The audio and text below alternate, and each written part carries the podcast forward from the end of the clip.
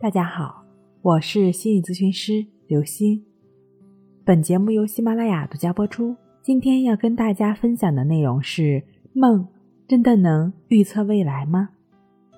很多人呢会相信说梦境能够起到预测未来的作用，并在生活中得到了证实。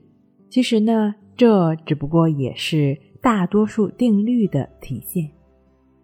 当世界上有了足够多的人去做了可能性非常低的事情的时候，当中就会有一小部分人可能成功。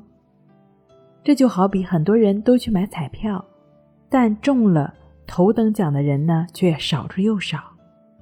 每天晚上，全世界范围内有数千万甚至数亿的人都在做梦，在这些梦境中。出现一些与未来事件相符的内容，并不能算得上是奇怪的事情，也不能作为预测梦境能力的证据。毕竟还有更多人的梦境与未来没有关系。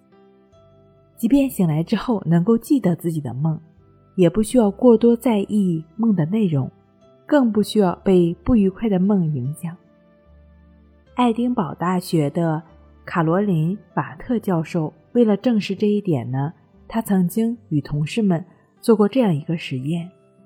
实验前一晚，被试者需要睡在实验室的床上，并且身上被缠满了脑电图仪器的传感线。一旦脑电图显示被测试者梦已经结束，就会有研究人员将他叫醒，并请测试者详细讲出梦的内容，并给予记录。等到记录完成，研究人员会给被试看一段随机挑选的短片。他们希望能够通过影片与被试者的梦境相似，来证明被试者的梦有预知的功能。自愿参加这项实验的大约有二十名志愿者。很多人呢，在看到短片与自己的梦境相似之后，确实产生了“我的梦能够预测未来”的想法。但随着实验的进行，在不断监测了这些实验者多个晚上之后，研究人员并没有得到足够的证据来证明他的猜测，实验无果而终。卡罗琳·瓦特博士的实验没能证明梦的预测能力，却向我们证明了这一点，也就是当梦结束的时候，如果没有立刻醒来，就可能清楚地记住梦的内容。但如果梦境还没有结束就被强制唤醒，也能够记住梦的内容。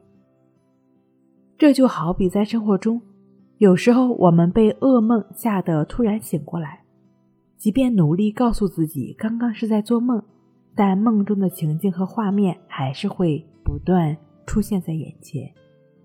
生活中，我们有时会听到有些人抱怨说，又没睡好。昨晚做了一夜的梦，好累啊！还有一些人会说：“我从来都不做梦，每天都睡得可好了。”其实严格来讲，这两种说法都不对。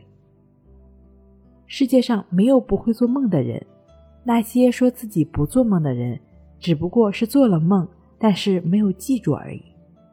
至于那些说自己做了整晚的梦的人呢，他们所记住的梦并不是全部。